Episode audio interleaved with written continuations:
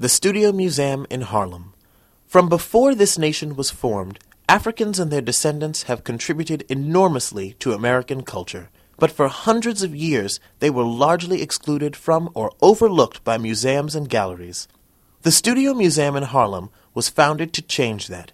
Founded in nineteen sixty-eight, its mission has been to serve as the nexus for black artists locally, nationally, and internationally for work that has been inspired by black culture. It remains the only museum of its kind in the world. It all began in a rented loft on one hundred twenty-fifth Street. From its beginnings, it was more than a museum. It was an exciting place to be.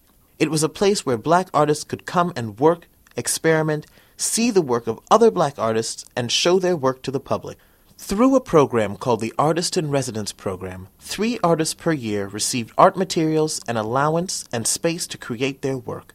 The artists work with all types of media, including painting, printmaking, sculpture, digital art, photography, sound, and video. Then they exhibit their work in the museum's galleries at the end of the program. The Studio Museum of Harlem also shows work from their permanent collection, a growing body of work that has been donated or purchased over the years. The collection includes the work of well-known artists such as Jacob Lawrence. The museum also holds beautiful photographs by James Vanderzee, who chronicled the Harlem community from nineteen oh six to nineteen eighty-four.